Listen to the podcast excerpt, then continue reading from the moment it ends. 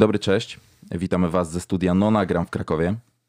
Ja nazywam się Łukasz Jerzak, jestem dziennikarzem lowkraków.pl, a ze mną jest y, Emil Hołubiczko, związany z, można powiedzieć, z branżą gastronomiczno-imprezową w naszym mieście. Mm, związany z takimi restauracjami, knajpami, miejscami jak Międzymiastowa, Molam, Bubble Toast, Bezogródek,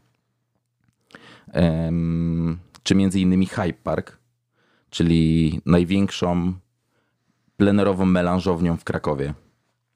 Zgadzasz się z tym stwierdzeniem? No, na początku cześć. No to ostatnie zdanie nie do końca, bo to słowo melanżową to niesie za sobą taki przekaz nie do końca chyba pozytywny. Ja bym powiedział, że Hyde Park to jest naj, największa otwarta przestrzeń y, działająca w kilku branżach, y, w kilku sferach, od koncertowej po y, rozrywkową i kulturalną, więc y, oczywiście jakby zdarzają się jakieś różne sytuacje, natomiast wolałbym być raczej postrzegany i nasze miejsce jednak jako taka przestrzeń do spędzania wolnego czasu i rozrywki, a niekoniecznie melanżu. Jasne. E, wybacz może za to określenie melanżu, ale ja go wcale nie odbieram jakoś tak negatywnie, chociaż rozumiem, że ono może być odbierane jakoś pejoratywnie pewnie. Mm, wiesz co, chciałem, żebyś pokusił się może o e, podsumowanie ostatniego sezonu w Hype Parku, bo właściwie uruchomiliście ten projekt w maju czy czerwcu e, tego roku. Możesz powiedzieć, czy jesteście zadowoleni z tego, jak to, jak to ruszyło, jak to przebiegło? Też mógłbyś powiedzieć o, y, o tym, jaka to jest skala działalności. Czy, nie wiem, prowadzicie na przykład jakieś statystyki, ile tam ludzi na przykład przybyło przez ten czas? Znaczy, słuchaj, y, pierwsza, y, pierwsza podstawowa rzecz jest taka, że no, jesteśmy dopiero po pierwszym sezonie funkcjonowania Hyde Parku, więc my sami też trochę y, uczymy się y, zarówno tej przestrzeni, jak i tego miejsca. Sam pomysł w ogóle na, na, na, na jego stworzenie powstał y, dawno temu, natomiast jakby realizacja nastąpiła w dosyć dziwnych czasach y, pandemicznych i, i, i jakby po, początkowy pomysł na to był trochę inny. Działaliśmy w tym, co mogliśmy i też stwierdziliśmy, że to jest jakaś szansa na to, żeby wykorzystać otwartą przestrzeń na to, że ludzie, którzy nie do końca mają się gdzie podziać lub nie do końca chcą się podziać w, w miejscach zamkniętych, dostaną dużą przestrzeń, gdzie będą mogli spędzać czas na świeżym powietrzu. Więc y, jakby wyciągnęliśmy dużo wniosków po tym, jak, jak, y, jak to wszystko funkcjonowało i, i, i jakby pracujemy nad tym, żeby całe to miejsce było jeszcze lepsze. Jeżeli chodzi o, o, o statystyki, no to jasno prowadziliśmy na, na, na, nasz użytek. Trochę to też wynika z tych wszystkich ograniczeń, które były wprowadzone przez różnego typu rozporządzenia, więc, więc też yy, jak najbardziej staraliśmy się tego pilnować, więc nie wiem, mieliśmy między innymi kliker na wejściu, więc wiedzieliśmy ile, ile osób nas yy, odwiedza czy pojedynczo, czy, czy w skali całego sezonu, więc no, mogę powiedzieć, że przez cały sezon odwiedziło nas około 150 tysięcy osób. Oczywiście ciężko stwierdzić, czy są to pojedyncze osoby, czy niektórzy nas odwiedzali wielokrotnie, natomiast, natomiast tyle nam wynika ze statystyk. Yy, no, działaliśmy kilka miesięcy, więc wydaje mi się, że ta liczba jest całkiem fajna. Yy, nie wiemy natomiast, czy nasi goście jak, jak dużo czasu spędzali u nas tego jakby nie, nie jesteśmy w stanie stwierdzić. Jasne, no ta, ta liczba jest na pewno duża. To prawda. Ale założenie było całoroczne, nie? Tak pamiętam, jak kiedyś rozmawialiśmy, to mówili, że założenie jest y, całoroczne i jak to wygląda? Bo to tam koniec sezonu mniej więcej był, był powiedzmy pod koniec września, czy tam w październiku i nadal jakoś tam funkcjonuje Hyde Park, czy... nie, to jest jakby... Wygląda? Oczywiście założenie jest... Y, jest takie, że chcielibyśmy być całorocznie, natomiast jest to melodia przyszłości. Yy, oczywiście nie całorocznie na, na zewnątrz, ale mamy pewne pomysły na wykorzystanie ogólnie przestrzeni w tamtej, w tamtej, yy, w tamtej lokalizacji. Natomiast no, jesteśmy bardziej na etapie projektowania i, i, i rozpisywania tego, jak byśmy chcieli, żeby ta przestrzeń funkcjonowała. W tym momencie odbywają się u nas pojedyncze wydarzenia, a właściwie to nawet nie są wydarzenia hype parkowe, tylko y, jest pewna przestrzeń zamknięta, na której co jakiś czas pewne wydarzenia się odbywają. I, i my je mocno traktujemy jako takie, y, tak, takie funkcjonowanie beta. To znaczy, że no nie do końca wiemy, jak to się rozwinie w przyszłości, ale y, te wydarzenia, które u nas odbywają się teraz, jak nie wiem, na przykład nie będziemy mieli Sylwestra, który się będzie odbywał w hali, chcemy też zobaczyć, jak, jak, jak to będzie wszystko funkcjonowało, jakie rozwiązania będziemy musieli wprowadzić w przyszłości, żeby ta przestrzeń mogła rzeczywiście pełnić taką funkcję całoroczną i, i mieć, nie wiem, funkcję koncertową, czy, czy funkcję targową, czy, czy być miejscem na, typowo na wynajmy. No to jest jakby cały czas kwestia otwarta. Oczywiście bardzo byśmy chcieli, żeby tak było. Natomiast to, to nie od razu Rzym zbudowano i nie da się wszystkich rzeczy zrobić od razu. Czeka nas wiele y, decyzji, często mocno, y, y, mocno y, drogich, jeżeli chodzi o inwestycje, więc też tutaj musimy się też trzymać trochę naszego biznesplanu i, i, i, i no jakby zobaczymy. Natomiast e, jakby ja nie, nie zmieniam zdania. To znaczy naszym planem jest, żeby czy Hype Park, czy, czy ta przestrzeń pod trochę inną nazwą, bo też może być tak, że Hype Park będzie tylko i wyłącznie sezonowym projektem, który będzie się odbywał w, w okresie wiosenno-letnim. Natomiast jakby przestrzeń, którą może uda nam się zaadaptować w przyszłości, będzie miało trochę inną nazwę i będzie funkcjonowało w trochę innych warunkach, innych, in, innych realiach, czy jakby będzie miała trochę inne założenia. Czy myślisz, że Hyde Park też zakorzeni się na, na dłużej tutaj w, w życiu miasta? Bo pamiętam, jak to się otwierało i naprawdę jechałem tam na otwarcie i tam naprawdę były tłumy, nie? Tam naprawdę był ogrom osób i było widać, no wśród młodych osób, E, wśród młodzieży i, i, i, tam powiedzmy około dwudziestki, trochę też starszych, że naprawdę brakowało im takiego miejsca. Nie? Po prostu nieważne, jak, jak wtedy było otwarcie, były te pierwsze weekendy, to ja pamiętam, że wsiadłem do tramwaju i tam było pełno ludzi, po prostu jakby, jakby, jakby to były, nie wiem, jakieś dni młodzieży czy, czy coś w tym stylu. Po prostu wszyscy jechali na Hyde Park. Nie? Znaczy trzeba, na pewno trzeba też jakby trochę cofnąć się z czasem i, i jakby osadowić to otwarcie i połączyć je trochę z tym, że kiedy my się otwieraliśmy, to był jeszcze moment, kiedy dopiero następowały poluzowania y, obostrzeń. I jeżeli dobrze pamiętam, to myśmy się otworzyli tydzień przed otwarciem w ogóle gastronomii. To znaczy tydzień wcześniej można było otworzyć działalność na świeżym powietrzu, natomiast tydzień, tydzień po naszym otwarciu dopiero restauracje, kluby, znaczy klubów chyba jeszcze nie, ale je, jeżeli chodzi o lokale gastronomiczne, mogły dopiero za tydzień od naszego otwarcia zapraszać ludzi do środka.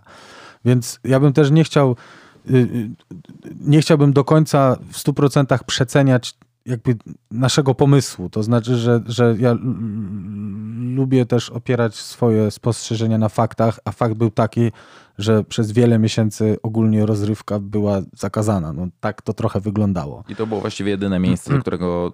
I nagle się okazało, że otwiera się bardzo duża przestrzeń, która może pomieścić całkiem sporą liczbę ludzi, i ludzie po wielu miesiącach yy, zamknięciu no, no mogli wyjść na, na, na, na, na, nazwijmy to, na miasto.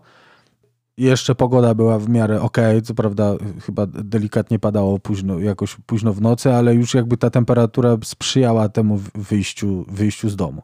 Więc dlatego mówię, że nie chciałbym tego, y, tego, tego, tego przeceniać. Natomiast wydaje mi się, że Kraków jako miasto, które jakby nie znam do końca statystyk, ale jakby celuje, że mieszka tu w okolicach miliona osób.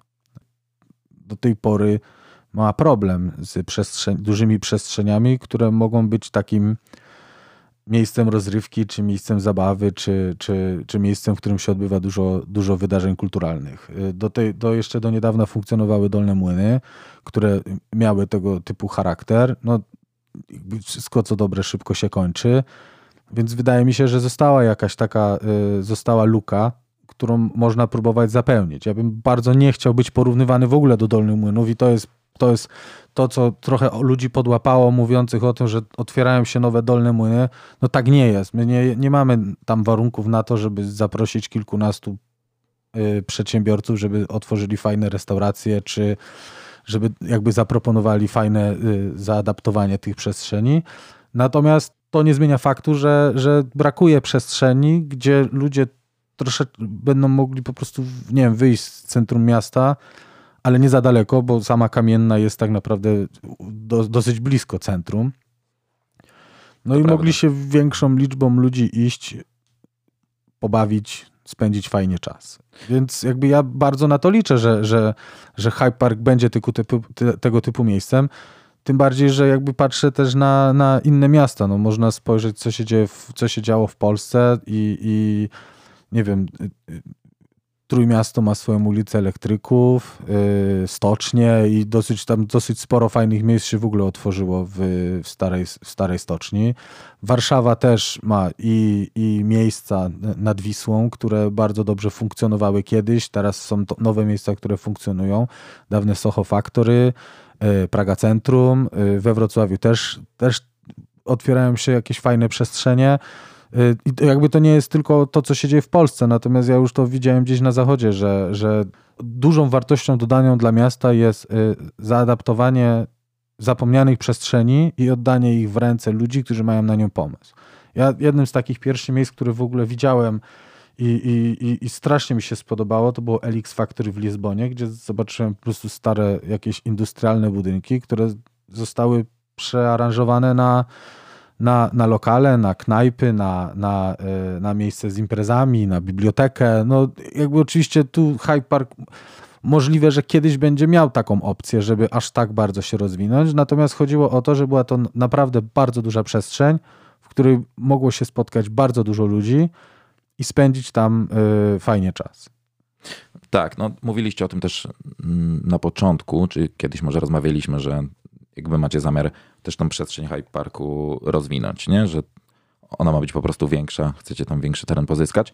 Ale wracając na sekundę do tych dolnych młynów, ja rozumiem, że nie lubicie porównań z dolnymi młynami, bo jakby realizujecie troszkę inny koncept, ale mieliście tam swój udział.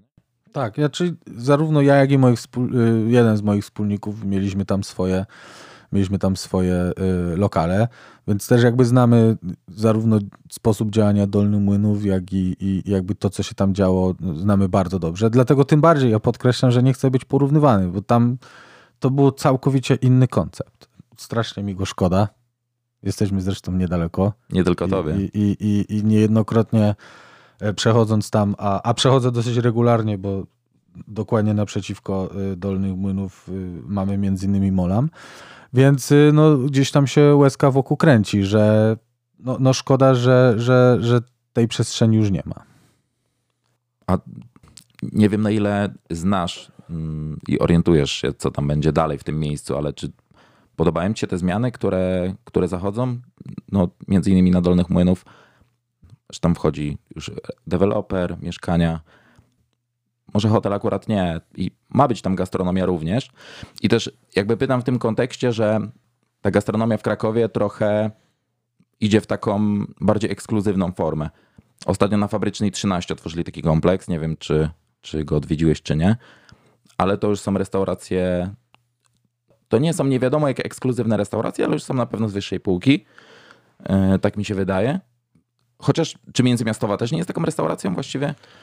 jeszcze wracając właśnie do Dolnych Młynów. To jest tak, że mam takie wrażenie, że niestety y, tego typu, tego typu przestrzenie, czyli, czyli, czyli jakieś industrialne przestrzenie zamienione na, na, y, na, na nie wiem, miejsce dla mieszkańców, bo takie były zresztą, y, mam, mam wrażenie, Dolne Młyny, to to jest one są z góry skazane na to, że będzie to bardzo czasowy projekt. Niestety wydaje mi się, że żeby utrzymać tego, tego typu formę, to musi się znaleźć w tym miejscu odpowiedni inwestor, który po prostu nie będzie chciał podjąć, podejmować tam żadnych działań y, typowo deweloperskich. Więc y, mo, może właśnie to jest jakby magia takiego miejsca. To znaczy, że ono się otwiera na chwilę. Najczęściej osoby, które stwierdzają, że chcą w tym miejscu otworzyć coś, to są na tyle wariatami, że po prostu mówią, dobra, chcę to zrobić, ja wiem, że za parę lat to zniknie, ale mam pewną wizję i chcę ją zrealizować. Oczywiście, jakby wydaje mi się, że jakbym ja mógł decydować, y, i nie mówię tylko od strony tego, że prowadziłem tam restaurację międzymiastową, ale, ale jakby patrząc od strony biznesowej, uważam, że to jest takie trochę błędne myślenie, bo uważam, że na takiej przestrzeni naprawdę ktoś, kto by zdecydował utrzymać formę, y, byłby w stanie y, osiągnąć na niej odpowiedni zysk. No, to jest jakby moja opinia, nie, ale też nie jest poparta jakimiś, jakimiś wielkimi wyliczeniami.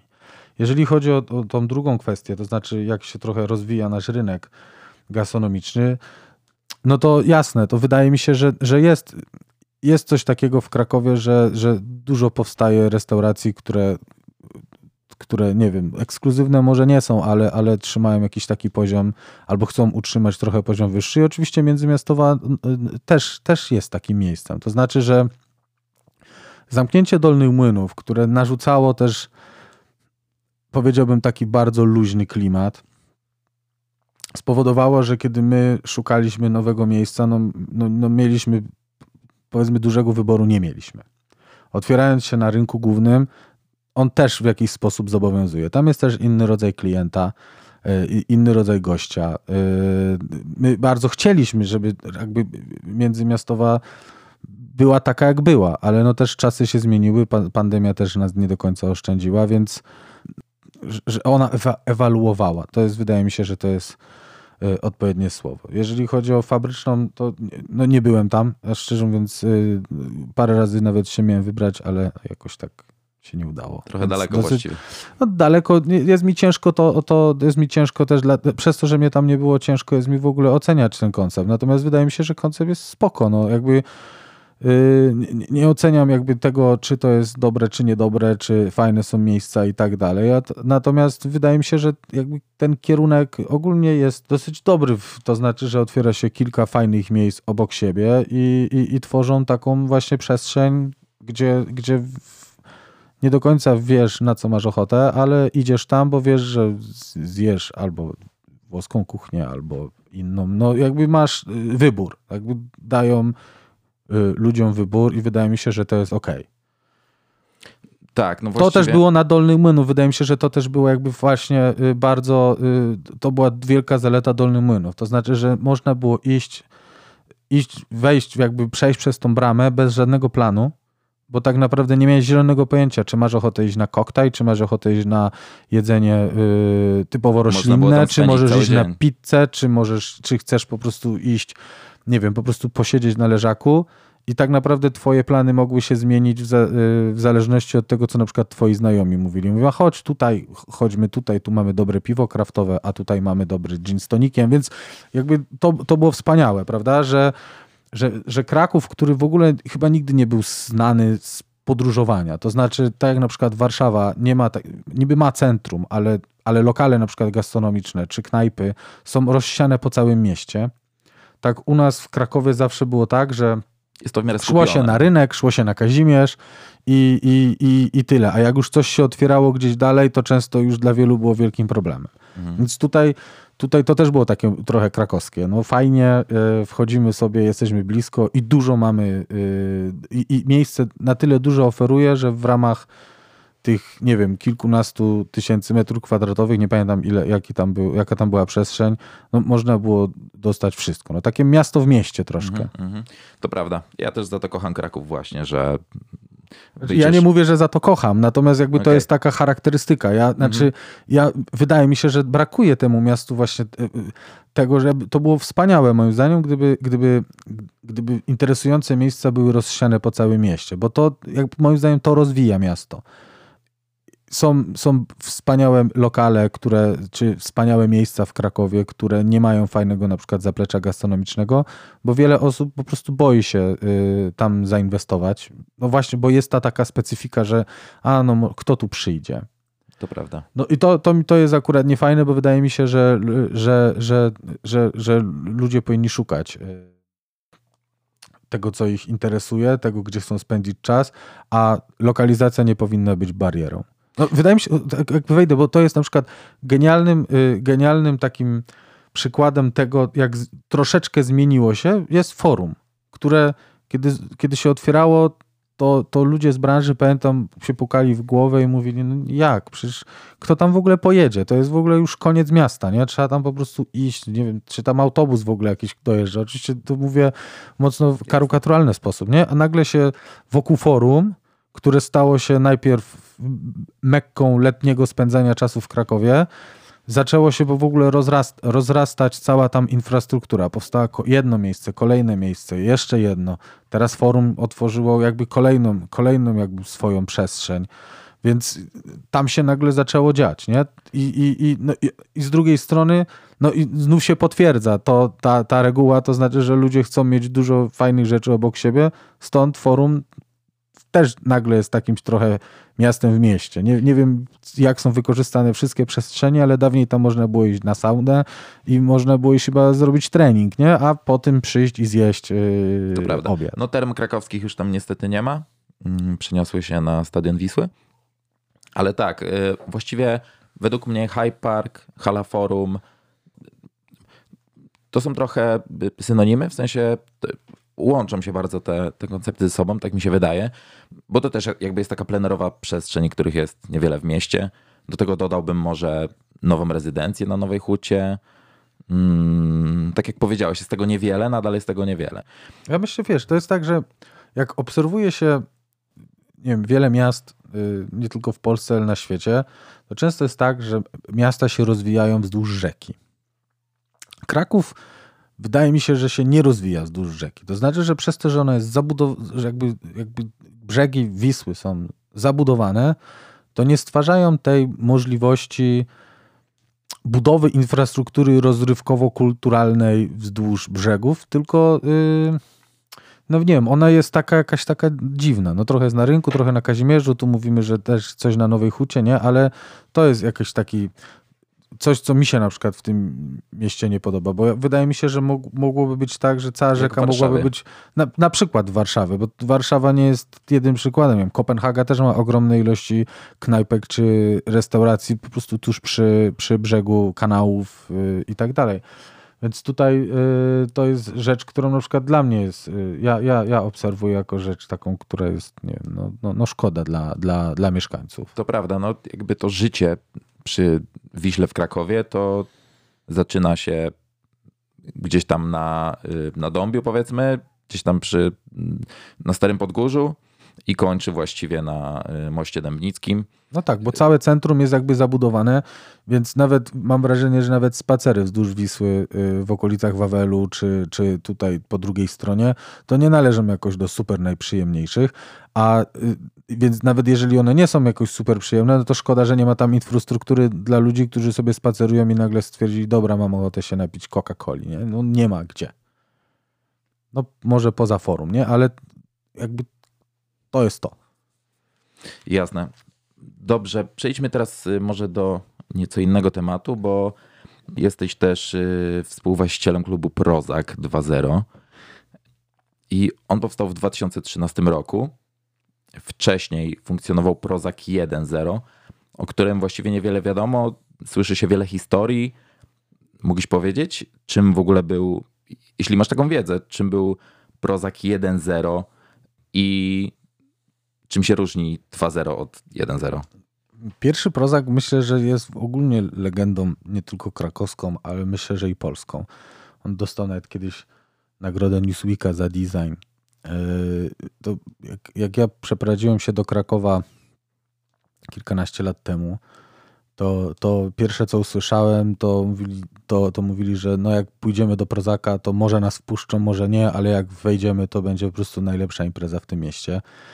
I to była jakaś końcówka, moim zdaniem, już y, tej, tego, tego legendarnego klubu. Y, Ja byłem jak, jako student wielokrotnie tam byłem, natomiast mam wrażenie, że, że, że jakby ta, ta, ta legenda tego miejsca była przed moim przeprowadzeniem się do Krakowa. Natomiast wydaje mi się, że to kiedyś była taka ostoja prawdziwego clubbingu, czyli, czyli była tam grana bardzo dobra muzyka houseowa na bardzo wysokim y, europejskim poziomie. Grali tam najlepsi DJ-e. Ludzie, którzy tam chodzili też jakby czuli, czuli jakby klimat y, y, tej, tej kultury klubowej. Oni też byli specyficznie ubrani, specyficznie wyglądali, jakby w, w, w, w, w pozytywnym tego słowa znaczeniu. To znaczy, że ja uważam, że w ogóle kultura klubowa to jest też rodzaj subkultury. Czyli ludzie, którzy słuchają, nie wiem, muzyki elektronicznej i tak dalej, no to jest pewna subkultura.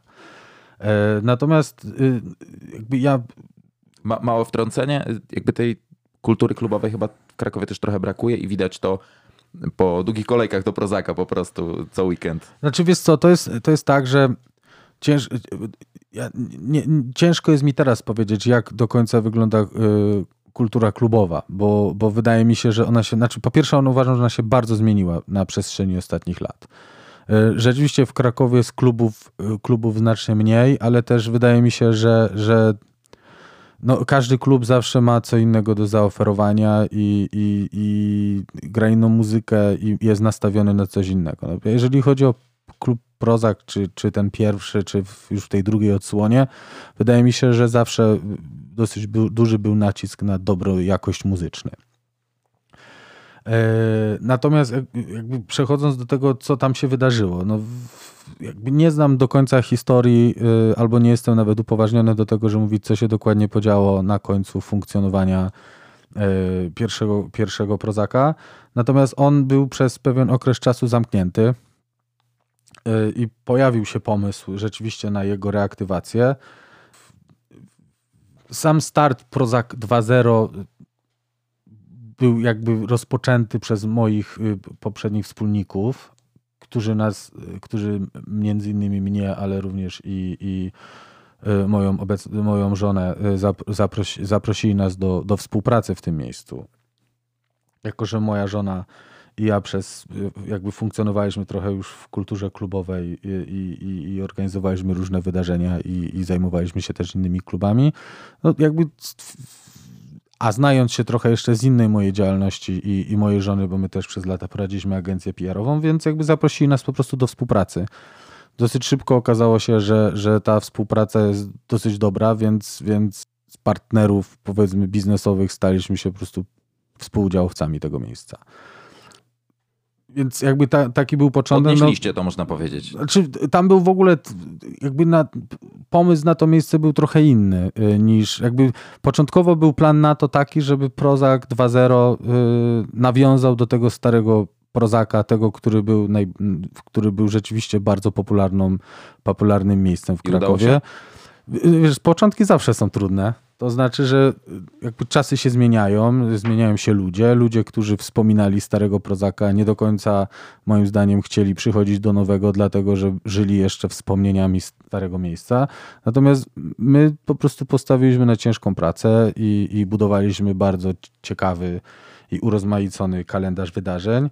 Zawsze stawialiśmy na wysoką, wysoką jakość muzyczną. Oczywiście to nie, nie, nie wszyscy sobie zdają z tego sprawę, ale, ale zawsze właśnie tak jak mówię, jakby w, w Prozaku zawsze liczyła się muzyka. Nie, nie, oczywiście nie jest ona dla wszystkich y, y, interesująca.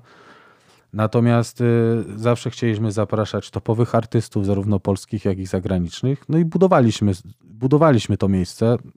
No teraz rzeczywiście są tam ogromne kolejki przed, przed wejściem. Wydaje mi się, że jest to wynik tego, że byliśmy bardzo konsekwentni w tej pracy i, i konsekwentni w tym, jak chcemy, żeby ten klub wyglądał. Plus yy, cały czas jakby inwestowaliśmy w niego. To znaczy, że zmienialiśmy nagłośnienie z coraz lepszego na coraz lepsze. W końcu udało nam się yy, zainstalować Function One, czyli, czyli uznawane za jedno z najlepszych, jak nie najlepsze nagłośnienie klubowe na świecie. To, jakby to już było bardzo konkretna, bardzo konkretna inwestycja, ale też jakby pokazująca, że my naprawdę serio myślimy o, o klubie, nie tylko jako kilku ścianach, w której można włączyć głośną muzykę i sprzedać alkohol, tylko nam zawsze zależało na czymś innym, żeby, żeby oprócz żeby, żeby każdy mógł yy, też posłuchać przede wszystkim dobrej muzyki.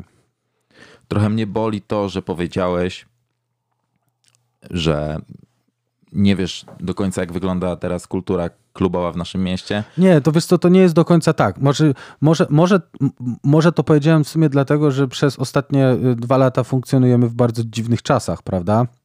Natomiast jeżeli jakby miałbym się w to wgłębić, to wiesz, to jakby kultura klubowa przechodzi bardzo, y, jest jakby, jest tak jak wiele różnych innych kultur, po prostu y, trochę działa na zasadzie koła. To znaczy, że jest w pewnym momencie jest moda na techno takie i, i ludzie słuchają techno, potem jest odejście od techno i ludzie zaczynają słuchać więcej nie wiem, y, rapu, y, rapu elek elektroniki i tak dalej. Oczywiście tutaj, znaczy to bym wolał chyba podzielić. To znaczy, że to już jest, czy rap, czy techno, to są już jakby dwa różne style muzyczne i one wcale się nie wykluczają. Natomiast y, natomiast na przykład w tej kulturze klubowej można zauważyć teraz to, że jest, jest ogromny hype na, y, na muzykę y, rapową, ale polską, polski hip-hop, który wiele lat temu funkcjonował bardziej jako taka muzyka, bym powiedział, uliczna, z, z, tak jak ona się w latach 90. mocno rozwijała i, i jakby swoje sukcesy odnosiła. No w Prozaku e... chyba leci regularnie. Tak, znaczy my, my, my jesteśmy podzieleni na, na, na, na, na,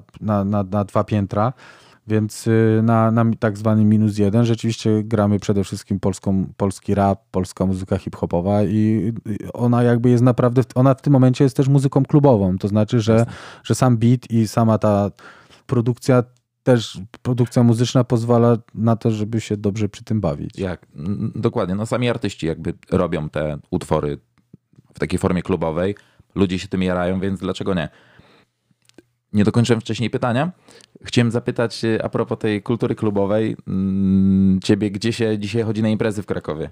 No słuchaj, no na pewno do Prozaka. No, wydaje mi się, że, że no właśnie tą konsekwencją i, i tą ciężką pracą doprowadziliśmy do tego, że rzeczywiście Prozak jest y, jednym z najpopularniejszych miejsc. Natomiast wiesz, to jest tak, że mamy tak wielu mieszkańców, że to nie jest tak, że wszyscy chodzą do Prozaka, prawda? Więc y, wydaje mi się, że tych klubów w Krakowie jeszcze kilka jest. Y, one nie do końca są w mojej bajce, więc nie chcę za bardzo się o nich y, wypowiadać. E, ale jeżeli chodzi o, o, o powiedzmy moje pojmowanie y, imprezowania, to, to tak, to strzelam, że, że, że, że Prozak jest najlepszym miejscem. Dokładnie. E, no ja bym zaryzykował też stwierdzenie, że, że może tam w tej nowej rezydencji też można znaleźć coś dla siebie w takim klimacie też. Znaczy, słuchaj, to jest, jesteśmy, tak jak powiedziałem wcześniej, jesteśmy w milionowym mieście. To byłoby bardzo złe dla miasta, jakby funkcjonowała tylko jedna przestrzeń, która byłaby po prostu popularna i żadne inne miejsce nie działały. Niestety trochę tak jest. No, to ciężko mi to skomentować. Dobra, odejdźmy sobie może od tematów y, imprez. Pamiętam, jak kiedyś rozmawialiśmy Rozmawialiśmy o braku rąk do pracy. Mm, to było w trakcie pandemii, ale wtedy też zacząłeś mi opowiadać taką e, krótką historię. I z tego co pamiętam, trochę przeszedłeś taką drogę od, od kelnera do właściciela. Też, też byłeś kelnerem, prawda? Też pracowałeś no, jako kelner. Tak, ja, ja w ogóle dosyć szybko zacząłem moją aktywność zawodową. To jeszcze będąc w liceum, to była moja pierwsza praca, gdzieś pracowałem w fabryce czapek. Ja po prostu zawsze uważałem, że że, że, że praca jest bardzo ważna. I, I, tak, no jakby jak już przeprowadziłem się do Krakowa y, na studia, to już na pierwszym roku y, wylądowałem w, w jednej z restauracji jako kelner.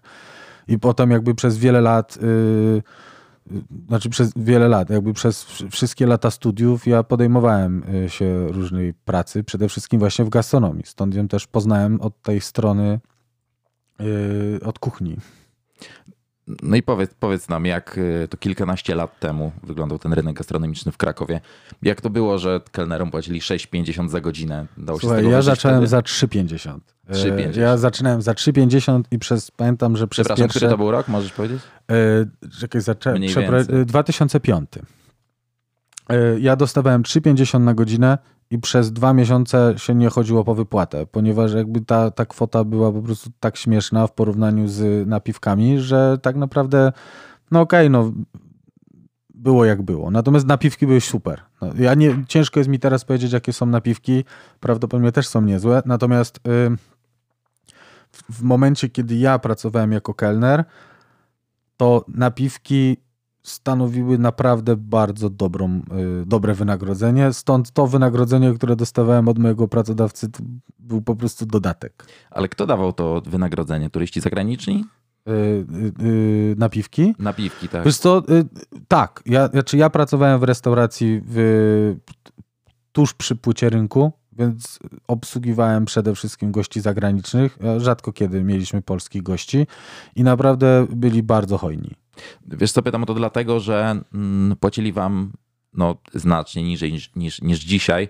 Oczywiście wartość pieniądza wtedy była inna niż jest dzisiaj, ale nadal to były o wiele niższe pieniądze i też sobie myślałem, że może płacą wtedy płacili tyle dlatego, że było mniej pracy, było mniej turystów.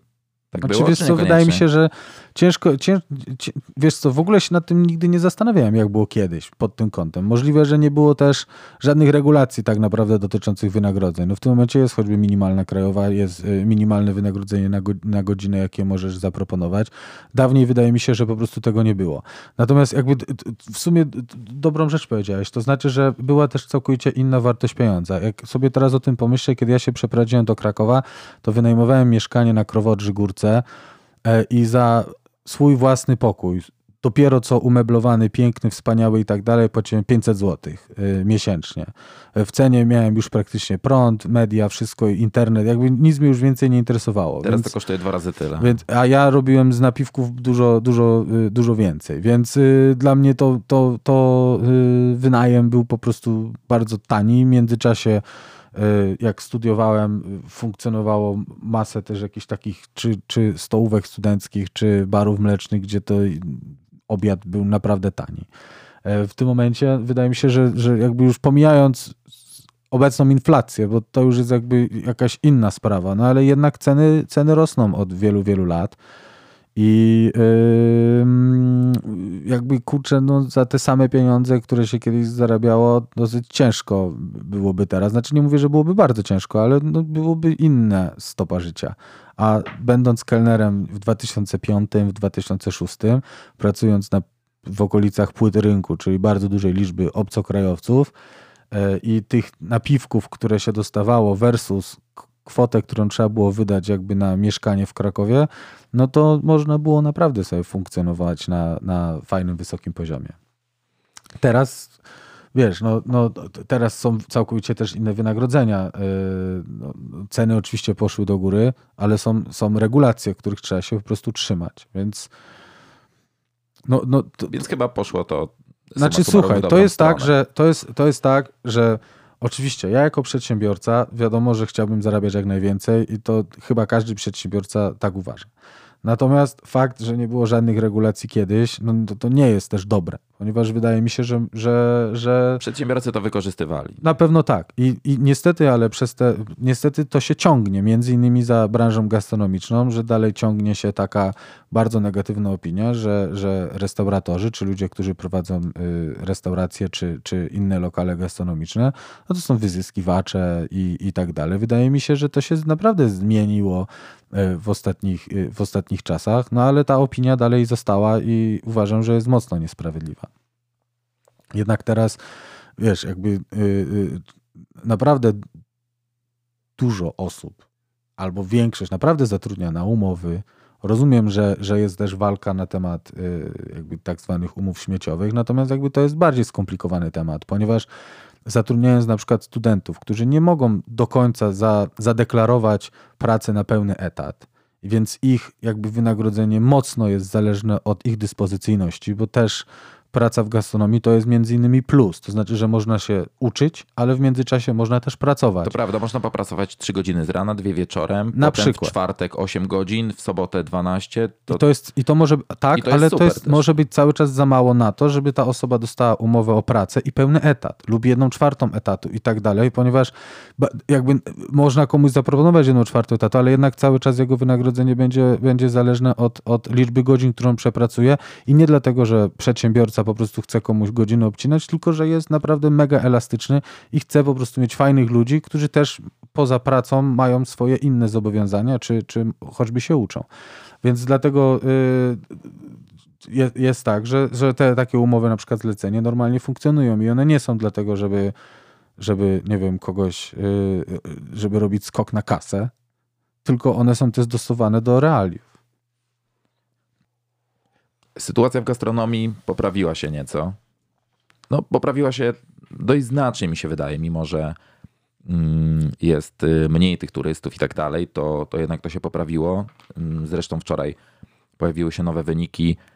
Mm, Było tak zwane forum turystyki i ogłoszono, że było 11,3 miliona turystów, e, tak jest szacowane na 2021 e, na 2021 rok w Krakowie, podczas gdy w poprzednim roku, tym mocno pandemicznym, było 8 milionów.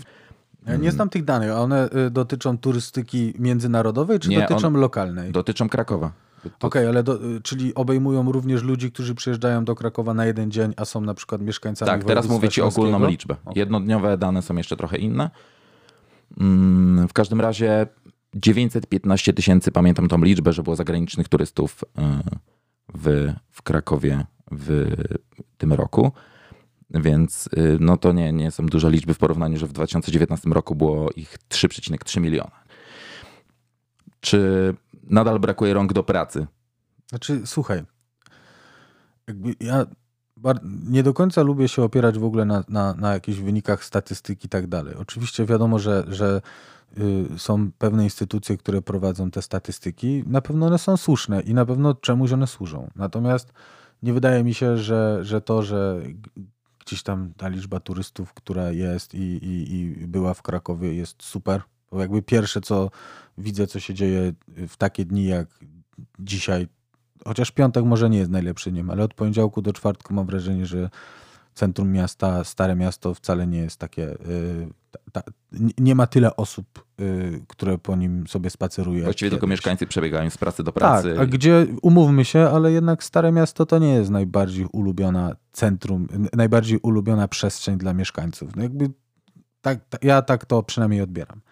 E, Jeżeli chodzi o sam jakby rynek, jeżeli chodzi o, o, o, o liczbę e, pracowników i tak dalej, no to no, no nadal nie jesteśmy w sytuacji e, komfortowej, bo nie, no po prostu jakby tych bardzo duża liczba ludzi się przebranżowiła. Ostatnio w jednym z, z czołowych y, rozgłośni radiowych y, był wywiad z jakąś panią z jakiegoś instytutu, nie pamiętam jakiego, natomiast ona sama prowadzili jakieś badania na temat ile, ile osób się przebranżowiło i nie, nie przytoczę tych danych, ale ale pamiętam, że ona podkreśliła, że liczba ludzi, która odeszła z gastronomii jest ogromna.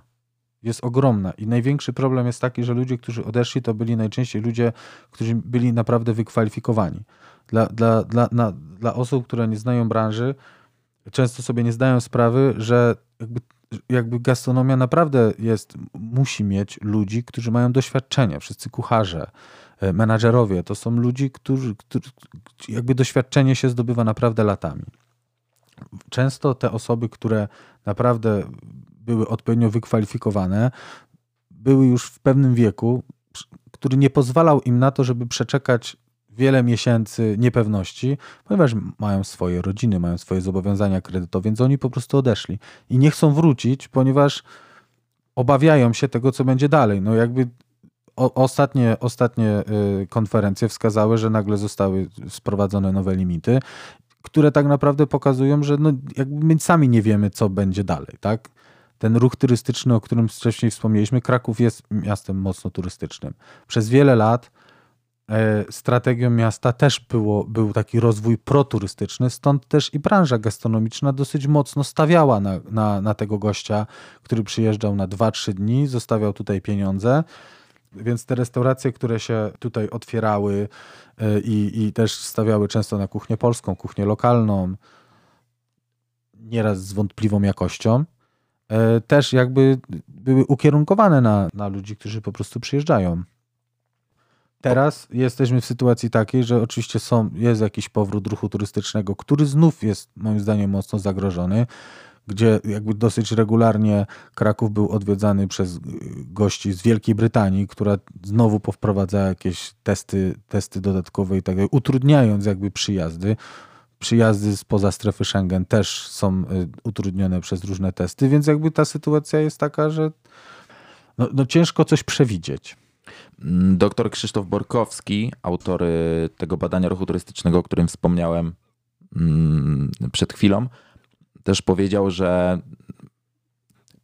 ruchowi turystycznemu może zagrozić też ta sytuacja. Może inaczej, ona nie wpływa korzystnie na y, sytuację na granicy tam polsko-białoruskiej i tam te konflikty polityczne.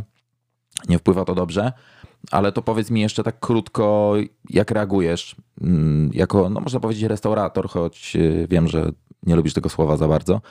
Mm, Jak słyszysz o kolejnych restrykcjach i o, o kolejnych ograniczeniach w działalności, po prostu wzruszasz rękami i starasz się działać dalej, czy Masz już jakiś plan na to? Znaczy, ja jako przedsiębiorca od lat to już w ogóle y, uważam, że jak umiesz liczyć, to licz na siebie.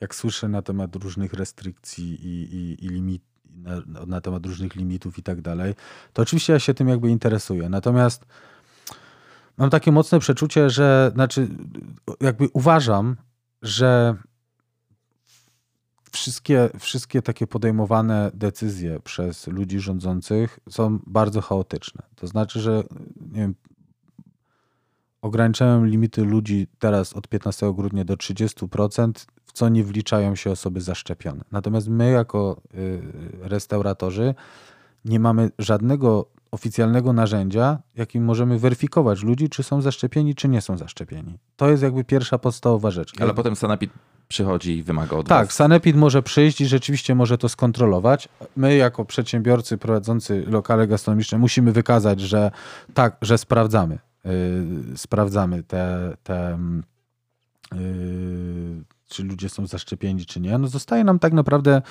chyba najprostsza, ale tak naprawdę w żaden sposób nie miarodajna metoda, czyli pytanie po prostu ludzi na wejściu, dzień dobry, czy są państwo szczepieni? Tak, jesteśmy, a to zapraszam. Jakby tak to trochę chyba w tym momencie wygląda i tak to będzie wyglądało. W wielu krajach y, Europy Zachodniej są wprowadzone jakieś specjalne czytniki, aplikacje i to jest w ogóle usankcjonowane, więc ludzie muszą, jeżeli chcą wejść na przykład do restauracji, muszą to pokazać. Ja jakby nie chcę teraz tego oceniać, bo ja, ja jestem zaszczepiony i uważam, że, że, że tak powinno być. Natomiast jakby nie chcę oceniać y, decyzji innych, ponieważ my w Polsce nie mamy w tym momencie żadnej mądrej regulacji prawnej, która by mówiła, że osoby zaszczepione mogą to, niezaszczepione mogą to. Same, same wprowadzanie tych limitów, czy, czy te wcześniejsze lockdowny okazywały się też wątpliwe pod kątem, y, pod kątem y, prawnym. Nie, nie jestem prawnikiem, więc też nie, nie czuję się na siłach, żeby to w jakiś sposób interpretować. Natomiast y, no, jakby, y, mamy tu spory chaos w tym wszystkim. I, i, I w sumie my w tym chaosie chyba funkcjonujemy tak naprawdę od początku pandemii, tak? Bo jakiś czas temu zamykaliśmy lasy, które no, są memem do teraz. E, Teraz, teraz, teraz się robi jakieś kolejne ograniczenia, zamyka się kluby, potem, potem, za, za, potem się otwiera je na Sylwestra, potem się pozwala 100% ludzi wchodzić do tramwaju, teraz się mówi, że tylko 75%. No to są jakieś takie historie dla mnie niezrozumiałe, bo nawet dzisiaj o tym rozmawiałem z kimś i, i, i zastanawialiśmy się, jak na przykład motorniczy w tramwaju sprawdzi, czy ma 75% obłożenia w tramwaju, czy nie ma. No takie trochę jest to martwe, nie? Musiałby mieć dodatkową osobę, która by mu to liczyła, jakąś fotokomórkę. Nawet jeżeli, no to nawet jeżeli by miała taką osobę, to co się wtedy dzieje, że jest możliwe 100 osób w tramwaju, czyli wchodzi 75, a 76 wchodzi, jest, stoi na przystanku i co, i nie zostaje wpuszczona. No jakby okej, okay, nie zostaje wpuszczona, tylko ta osoba może powiedzieć, no dobrze, a na jakiej podstawie? Nie? Jasne. Zostawmy tego COVID-a, bo właściwie już chyba wszyscy mamy tego serdecznie dosyć. Zdecydowanie. Powiedz mi jeszcze jedną rzecz, wróćmy do y, twojej historii. Ja to sobie tak y, nazwałem od, y, od kelnera do właściciela. Czy masz jakąś receptę? Mógłbyś powiedzieć, jak to się robi, biorąc Słuchaj, pod uwagę swoje do, doświadczenie, nie, no nie obserwacje? ma- Chodzi o to, że mm, o, należy oszczędzać pieniądze, oszczędzać, oszczędzać, oszczędzać, potem można rozpocząć jakiś swój biznes, czy Słuchaj, nie ma żadnej recepty na to. To jest tak, że ja, ja ym, moja pierwsza aktywność zawodowa, to, że zostałem kelnerem, wynikała właśnie z tego, o czym wspomnieliśmy wcześniej. Po prostu mogłem sobie elastycznie y, zbudować swój kalendarz i mogłem normalnie chodzić na uczelnię i studiować dziennie, a w niektóre dni w tygodniu po południu pracować y, w restauracji. Wynikało to przede wszystkim z tego, że po prostu też chciałem po prostu na siebie zarabiać. Naj, najzwyczajniej w świecie. Chciałem mieć jakiś też dodatkowy budżet na to, żeby móc iść do klubu, móc, nie wiem, wyjść ze znajomymi i tak dalej. E, Ta gastronomia dzięki temu, że właśnie jest taka elastyczna, pozwoliła mi przez wiele lat w tej gastronomii pracować, więc jakby po byciu kelnerem e, byłem barmanem. Przez jakiś czas też y, byłem, w, wyjeżdżałem w trakcie studiów do Wielkiej Brytanii, gdzie tam również pracowałem jako kelner. Więc jakby ja dosyć polubiłem w ogóle samą gastronomię. Natomiast nigdy nie myślałem w ogóle, że to będzie branża, w której ja będę funkcjonował, ponieważ po zakończeniu studiów e, razem, razem z, z, z żoną, a wcześniej moją dziewczyną i narzeczoną prowadziliśmy agencję PR-ową i, i, i robiliśmy wydarzenia, pracowaliśmy z różnymi klientami, obsługiwaliśmy wiele, wiele większych, mniejszych miejsc, marek e, i, i, i lokalnych, i ogólnopolskich y, robiliśmy sporo różnych wydarzeń, gdzieś tam organizowaliśmy pokazy mody i, i jakby ta gastronomia gdzieś tam była jakimś naszym, często to byli nasi klienci. To jest dosyć ciekawe, że wiele tych restauracji, które funkcjonuje na rynku, to byli kiedyś moi po prostu klienci, a teraz są moi koledzy z branży. Natomiast y, jakby to, to, to był jakiś trochę mimo wszystko przypadek, nie? I, i jakby po, po, w trakcie w Krok dalej to Wiesz, jakby w trakcie, jak nawet prowadziliśmy naszą tą agencję PR-ową, jakby Prozak był pierwszy, tak? Jakby to po prostu wejście, wejście jakby w tą branżę e, klubową, ono wynikało z tego, że my w niej działaliśmy, ale wcześniej byliśmy, y, jakby współpracowaliśmy z wieloma miejscami, a nie do końca zajmowaliśmy się jednym. Natomiast dokładnie, jakby od klubu restauracja bo, bo pierwszą naszą restauracją była międzymiastowa na Dolnych Młynów, to był jakiś taki kolejny krok.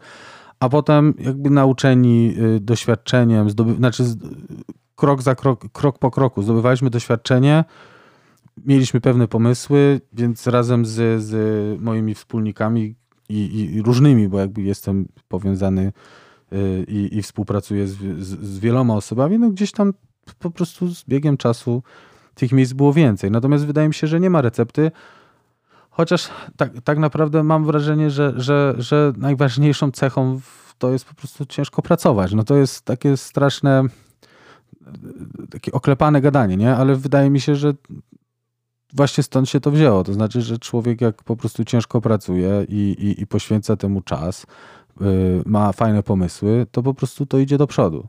Ostatnio, y, ostatnio też tak się ogólnie mówi, że w dzisiejszych czasach to w ogóle w ostatnich czasach pieniądze nie są problemem. To znaczy, że jak ktoś ma fajny pomysł, to zawsze znajdzie się ktoś, kto komuś y, pomoże ten pomysł zrealizować. Bo jest masę ludzi, którzy mają kapitał, ale nie mają na przykład pomysłu. I, i, I to jest, może to jest jakaś po prostu y, też, może to jest jakaś odpowiedź na to pytanie. To znaczy, że no, trzeba dążyć do, do, do, do tego, co się chce zrealizować, bo pomysł, pomysł, który się ma, może być po prostu naprawdę dobry. No to jakby te startupy, o których rozmawialiśmy tu troszeczkę Chciałem o tym na, na poza, na poz, poz, przed wejściem na, na, na, do, na tą Antenę. antenę, że, że, że jest masę fajnych pomysłów. Y, Często ludzie po prostu je mają, ale no nie mają kapitału. Wystarczy trochę kapitału i ten pomysł urasta do po prostu, do, osiąga ogromny sukces. Bo, bo, bo ludzie szukają po prostu jakby, nie wiem, nowych rozwiązań, nowych pomysłów, nowych miejsc. No, t- t- jakby tak to wygląda moim zdaniem. To prawda. Mm, Jeśli mamy dobry pomysł, to, to pozyskanie nawet na niego milionów złotych, euro czy Znaczy, w dzisiejszych waluty czasach jest to znacznie problemem. prostsze niż było kiedyś. W tym momencie są akcje crowdfundingowe, gdzie jak ktoś wrzuci fajny, gdzie wrzuci fajny pomysł, jest masę marek, które funkcjonują w obecnym świecie i większość ludzi nawet nie ma pojęcia, że to było zostane, zostało zebrane w ogóle przez internet, przez ludzi z całego świata, nie? Ludzie To prawda. podróżują po całym świecie, nagrywają filmy na YouTubie, a mają program Patronite'a i, i, i ludzie im się składają na to, więc jakby tak jak mówię, jakby nie, nie, nie, nie, trzeba mieć fajny pomysł w dzisiejszych czasach. To prawda. I tak jak powiedziałeś, ciężko pracować i starać się to, to tworzyć, bo nic samo nie przyjdzie. Dziękuję Ci za rozmowę. Dzięki.